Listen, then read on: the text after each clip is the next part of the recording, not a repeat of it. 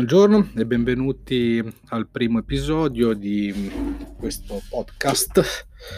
dedicato al gioco di ruolo. E, um, vorrei che questo primo eh, episodio eh, sia dedicato eh, a spiegare, introdurre eh, l'argomento del gioco di ruolo eh, per come eh, io lo intendo e da come io l'ho capito. E, ehm, partendo da questo presupposto poi si capirà un po' tutta una serie di mie prese di posizione su quello che ritengo sia un buon modo di giocare o meno, anche perché nel corso degli anni si sono sviluppate certe teorie eh, che io non condivido. Eh, ma eh, bisogna partire diciamo per gradi e ehm, io direi di partire subito col cercare di identificare una definizione di gioco di ruolo.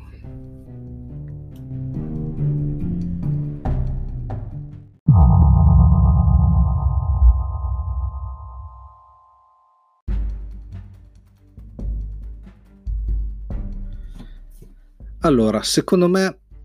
un gioco di ruolo è un'attività eh, che si tiene eh, tra almeno due persone o più, o più partecipanti, in cui ci si coinvolge vicendevolmente eh, in uno storytelling interattivo e eh, collaborativo. Questo vuol dire che secondo me, eh, come l'ho interpretato io in questi anni, io ho iniziato a giocare verso la fine degli anni Ottanta e, ehm, diciamo un momento in cui il gioco di ruolo era arrivato in Italia mh, abbastanza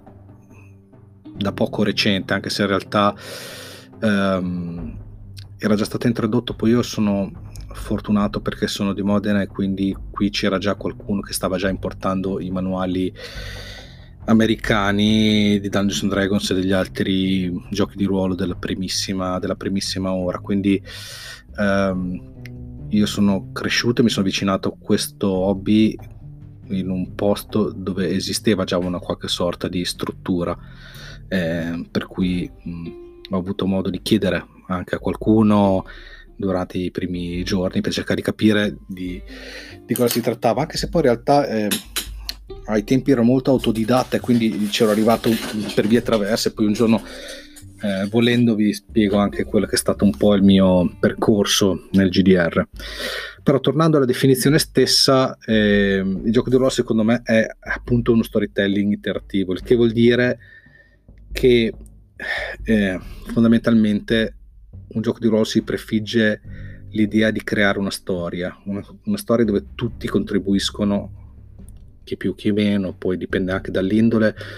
E questo dipende molto dalla persona stessa, c'è chi vuole veramente essere praticamente trascinato da,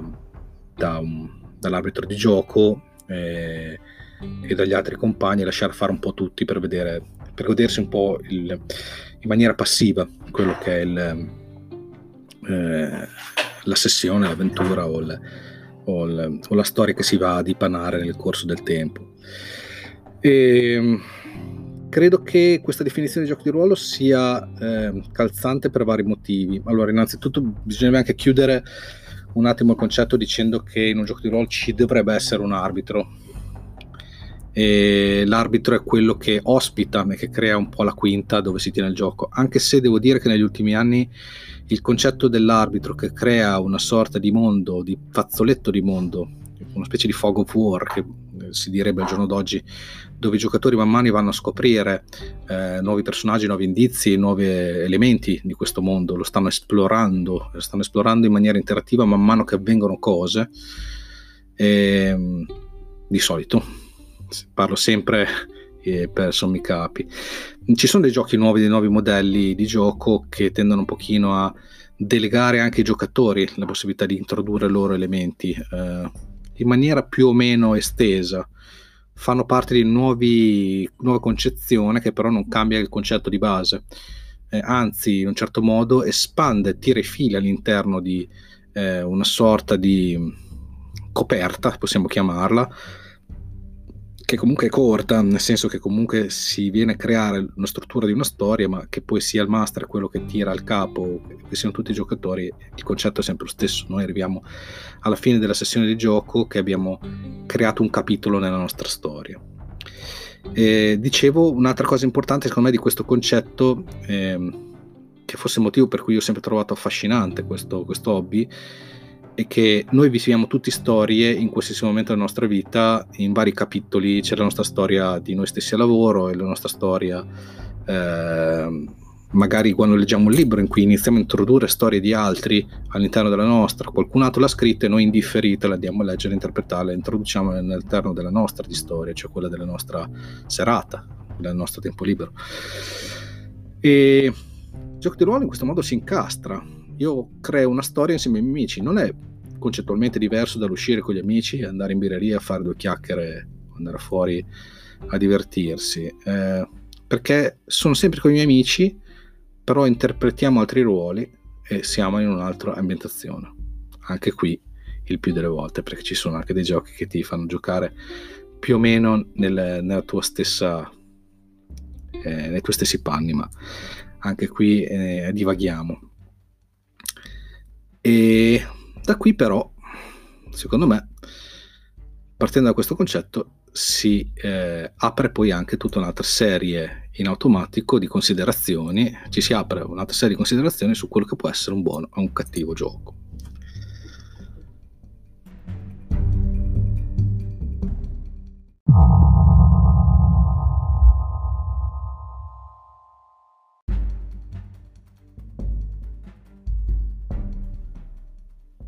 Premetto che io non sono un esperto di teoria forgista. Il termine forgista è un termine che deriva da un forum, mi pare, vado un po' a memoria perché è passato qualche anno,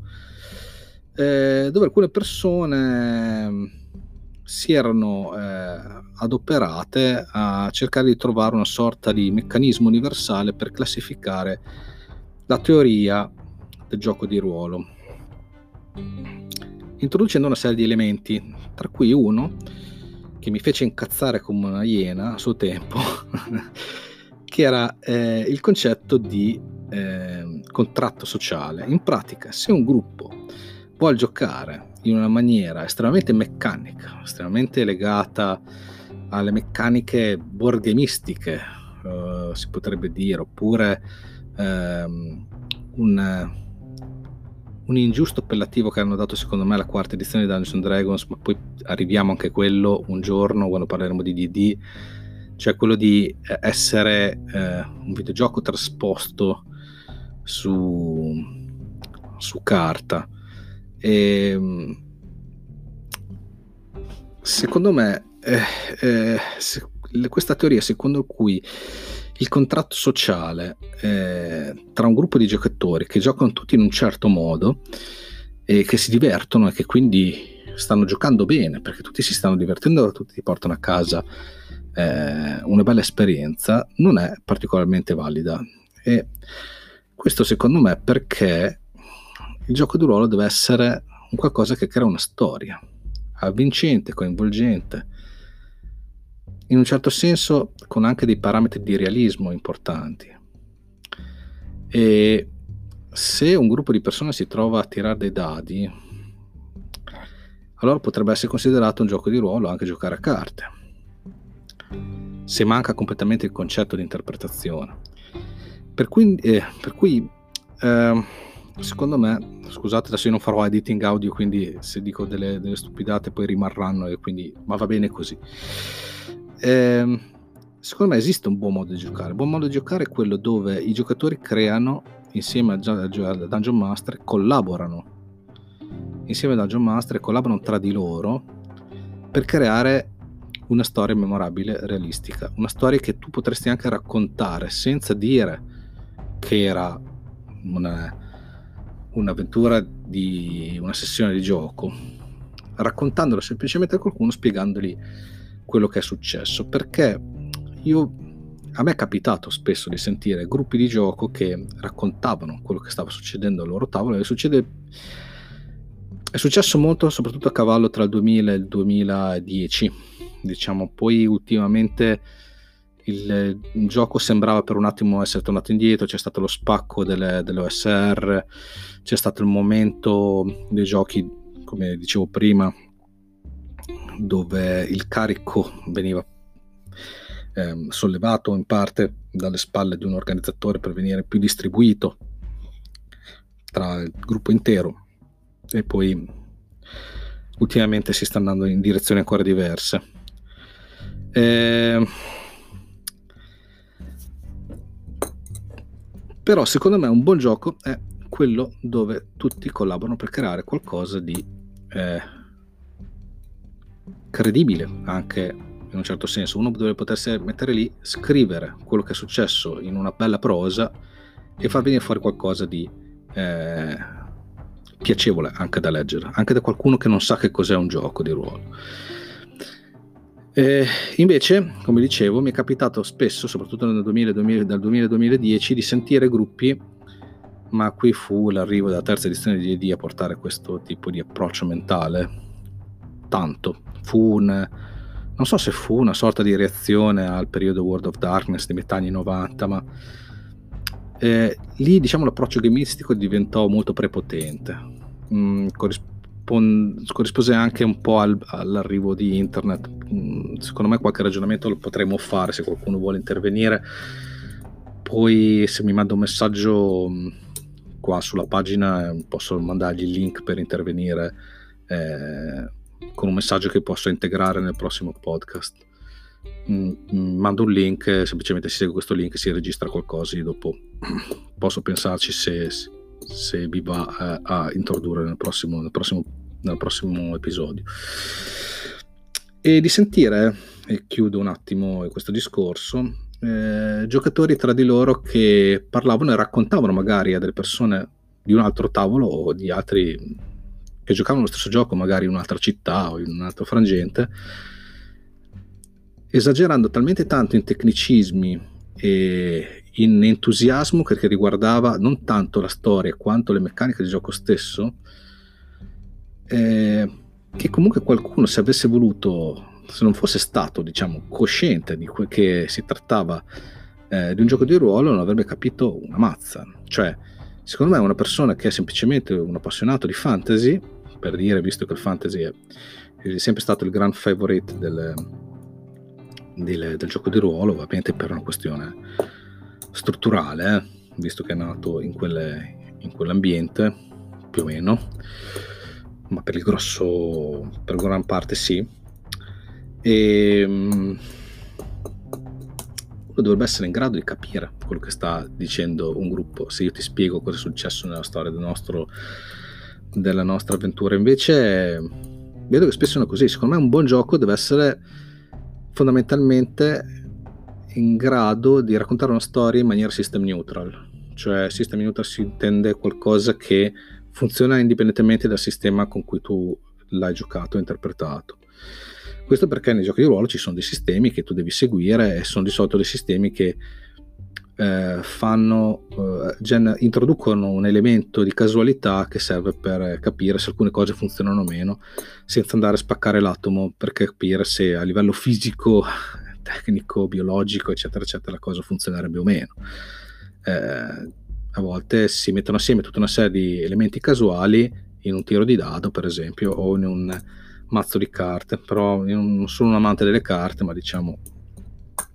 che l'importante è che sia qualcosa di random, che, che generi un, un, un risultato casuale. Quindi secondo me questo è un po' il concetto del buon gioco. Se un giocatore collabora, a questo è un bravo giocatore. Se un dungeon master collabora a creare un certo tipo di storia di questo tipo, allora secondo me è un buon master. Se uno si lascia mangiare dal regolamento, secondo me non è un bravo giocatore, non è un bravo master. Ovviamente questo implica anche che ci sono dei buoni e cattivi sistemi, secondo me. E come buon sistema, come buon sistema, secondo me, questa è la mia opinione assolutamente molto personale, un buon sistema è o è assolutamente molto molto molto libero di forma o è estremamente minuzioso nella sua ricostruzione,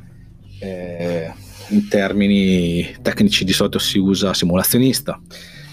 Eh, in questi casi si viene a creare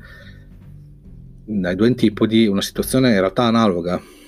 in cui non è tutto in mano a un, dei tiri arbitrari definiti dalle, meta, delle metameccaniche, cioè da una serie di meccaniche eh, impalpabili da un possibile ascoltatore ignorante in termini di giochi di ruolo che eh, compromettono la storia. E se un gioco, un sistema di gioco è mal fatto, eh, va a interrompere e va eh, rovinare una storia. Un, eh, un, un, per esempio, un, eh, un, regolamento che ha talmente tanto enfasi sul simulazionismo e sulla casualità che impedisce di fare delle cose che nella logica sarebbero automatiche, eh, introducendoti un elemento di fallimento possibile anche laddove non è umanamente concepibile che tu possa sbagliare in quella situazione. Ad esempio, io mi alzo, vado ad aprire la porta, se tu mi fai tirare per vedere un tiro di dado per vedere se riesco a aprire la porta o meno, secondo me quel,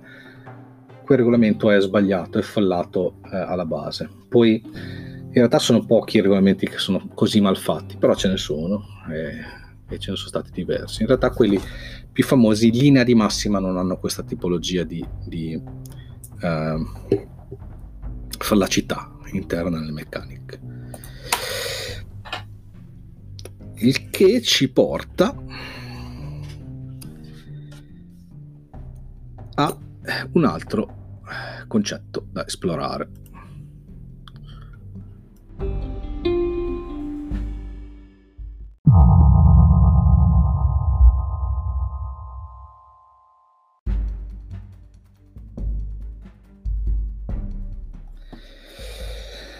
Allora,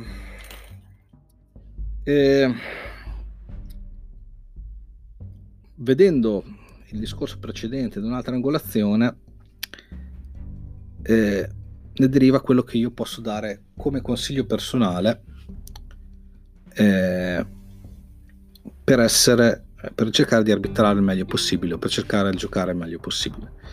E secondo me il miglior consiglio che io posso dare a chiunque soprattutto chi ha formato la propria la propria mh, mm, conoscenza iniziale eh, del gioco di ruolo nei primi anni 2000 con l'arrivo della terza edizione di D&D ma è un po' quella del, del munchkinism del, della tomellazione diciamo una sorta di piaga che ci portiamo avanti dagli albori del, di, di, questo, di questo hobby però se vogliamo eh, se vogliamo cercare di giocare in un modo in modo secondo me che permette di avere una bella esperienza del gioco di ruolo per tutti. Il mio consiglio è quello di provare a pensare e di ragionare sempre come se il regolamento non ci fosse. Questo vale sia per il Dungeon Master, o chiamiamolo Game Master, oppure finché ci permettono di usare il termine Master, Master e basta. Eh, però, ragazzi, però ehm, pensare subito, questo io vedo, lo vedo sempre più spesso, pensare subito ragionando sulla base di quello che saranno il percorso di classe, i talenti ci sono, no? i feat in Dungeons Dragons, dalla terza in poi, pensare modulisti, moduli che tu puoi inserire il tuo, giocat- il tuo personaggio nel corso degli anni in futuro, in una di creare un personaggio che ha certe combinazioni di cose che gli permettono di fare una cosa o l'altra, eh, secondo me è, è, un modo per compromettere tantissimo la qualità di gioco e eh, viceversa un dungeon master che eh, si flette al regolamento a questo modo, secondo me un master deve far capire ai propri giocatori che lui non è legato da quello che è un regolamento scritto da qualcun altro. Gygax stesso, quando creò il regolamento di Dungeons Dragons agli inizi, disse una cosa che vale, è valsa e vale ancora eh, tanti anni dopo che ormai sono uh, 74 eh, 26, 46 anni che esiste Dungeons Dragons, vale ancora questa cosa qua. Cioè lui ha detto, io non... queste sono linee guida, poi dopo in realtà si eh, affidò molto al regolamento in un, in un secondo momento, ma eh, lui all'inizio disse anche i, i, setting, ma è inutile che io sto a scrivere un setting. Prima di scrivere Greyhawk, lui scrisse Greyhawk perché gli, gli fu chiesto, ma lui diceva, voi il concetto è che voi dovete creare una storia tra di voi, il regolamento è secondario e se un Dungeon Master non,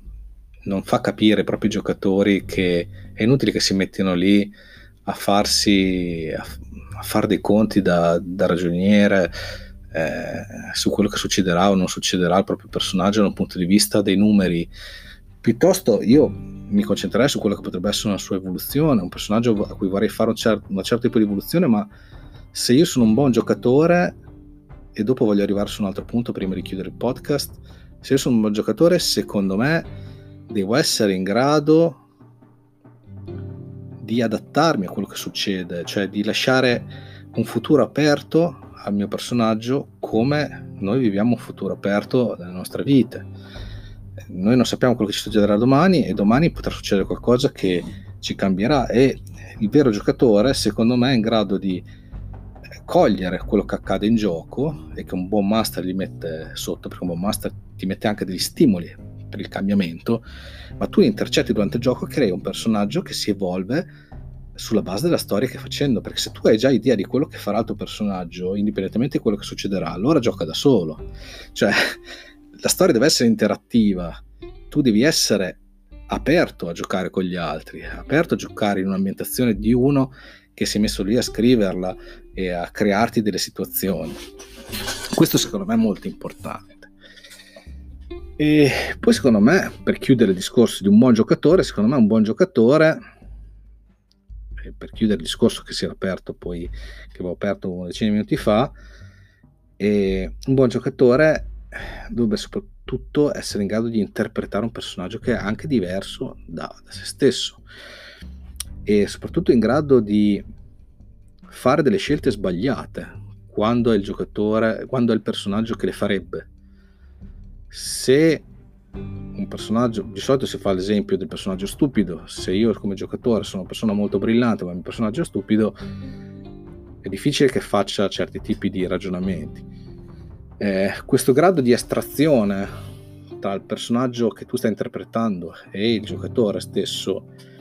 è un grande indice di un buon gioco. E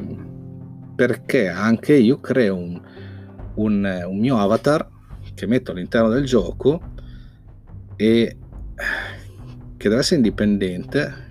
e che se ben scritto dà uno spessore alla storia finale come un bravo attore riesce a soffiare vita a un, a un, personaggio che altrimenti non avrebbe senso. Ci sono esempi al cinema enormi e continui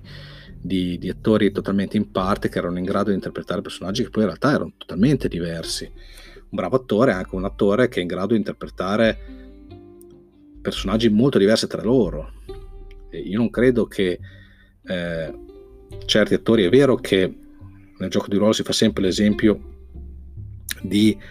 eh, interpretare un ruolo come in un film dove però non c'è un copione. Non c'è un copione ma c'è una personalità che è scritta sulla tua scheda. Quindi se tu riesci a giocare in, e capire quello che, che è, è, un, una, magari una personalità anche complessa, tu sei un bravo giocatore in quel momento. E anche l'idea di creare un personaggio con una, con una personalità sfaccettata, ma soprattutto, e questa secondo me è la cosa più importante, avere il coraggio di fare delle scelte sbagliate se il tuo giocatore è la storia è la, personalità del tuo giocatore del tuo scusate del, del tuo personaggio che, che, la imporrebbe. Se il tuo personaggio è particolarmente romantico potrebbe fare delle stupidate per, per amore. Ci può stare ci può stare anzi secondo me se uno è un bravo giocatore lo fa perché comunque crea un motore di di interesse nella storia. Chiunque faccia un po' di scrittura creativa, e, e lì voglio dare quindi un consiglio ai, Dungeon Master, come lo do al giocatore, lo do anche al Master, oltre a quello iniziale che secondo me è più importante. E, ed è quello di leggere tanti libri di scrittura creativa, perché scrittura creativa ti insegna come creare una storia. Cioè tu sei, nel momento stesso che sei il maestro di gioco, tu hai le redini del, del setting in cui fai muovere poi i giocatori e a meglio i personaggi e di conseguenza se tu conosci i trucchi del creare una bella storia tu sarai molto bravo nel tuo storytelling interattivo che in questo caso torniamo all'inizio del podcast quando c'era la definizione del gioco di ruolo. Perché in, un, in una giusta eh, se sei capace di creare una storia, di scrivere, di creare una storia, un canovaccio di una storia, perché hai le basi di una scrittura creativa, capirai anche che il più delle volte, cioè scoprirai anche che ehm, magari mentre studi questi testi di scrittura creativa, che il fatto che i personaggi facciano delle cose sbagliate eh, fa parte proprio delle, della tecnica per creare pathos. Cioè, all'interno di una storia che funziona e che appassiona ci sono delle cose che vanno male e a volte le fanno andare male i giocatori stessi. Ora, Gygax diceva una cosa che era carina, cioè diceva io non mi metto mai contro i giocatori, lasciano che siano loro a mettersi da soli nei guai, eh, che spiega un pochino anche quello che era il suo approccio al gioco, lui era un gran, gran lettore di un certo tipo di fantasy che apprezzo molto anch'io. Eh, però è questo io credo, cioè se un giocatore, se un master è bravo, crea delle situazioni ambigue in cui dice sei un bravo giocatore, sei in grado di metterti nella merda da solo, e se un bravo giocatore si mette nella merda da solo e alla fine tra un master bastardo e un giocatore che sa giocare bene si vengono a creare casini su casini dove anche se il personaggio muore comunque la storia è stata piacevole. La morte non è il, la sconfitta in un gioco di ruolo. La morte può essere parte stessa della storia, anche meravigliosa. Io ricordo bellissime storie di personaggi morti in maniera, eh, maniera meravigliosa, a volte anche atroce perché mi piacciono un certo tipo di, di fantasy grimdark, eh, a volte personaggi muoiono da stronzi, eh, ma ci sta nel tipo di, di, di Dungeons and Dragons pre-Dragonlance, diciamo, quando non era ancora entrato il concetto dell'eroic eh, a, a, a, mani basse, quando i personaggi erano ancora un certo tipo di, eh, di sfigati tombaroli, che poi è un concetto che è rimasto per esempio nel Warhammer Fantasy Roleplay. E va bene, abbiamo sviscerato un pochino quello che secondo me è un concetto di gioco di ruolo, quello che secondo me vuol dire giocare bene o non giocare bene, quello che secondo me è un buon gioco buon sistema di gioco, un cattivo sistema di gioco e quelli che possono essere secondo me un paio di eh, buoni consigli per giocatori e per, per, master. Detto questo, dalla prossima volta iniziamo magari ad andare un pochino più sulla ciccia e iniziare a parlare di qualche esempio pratico.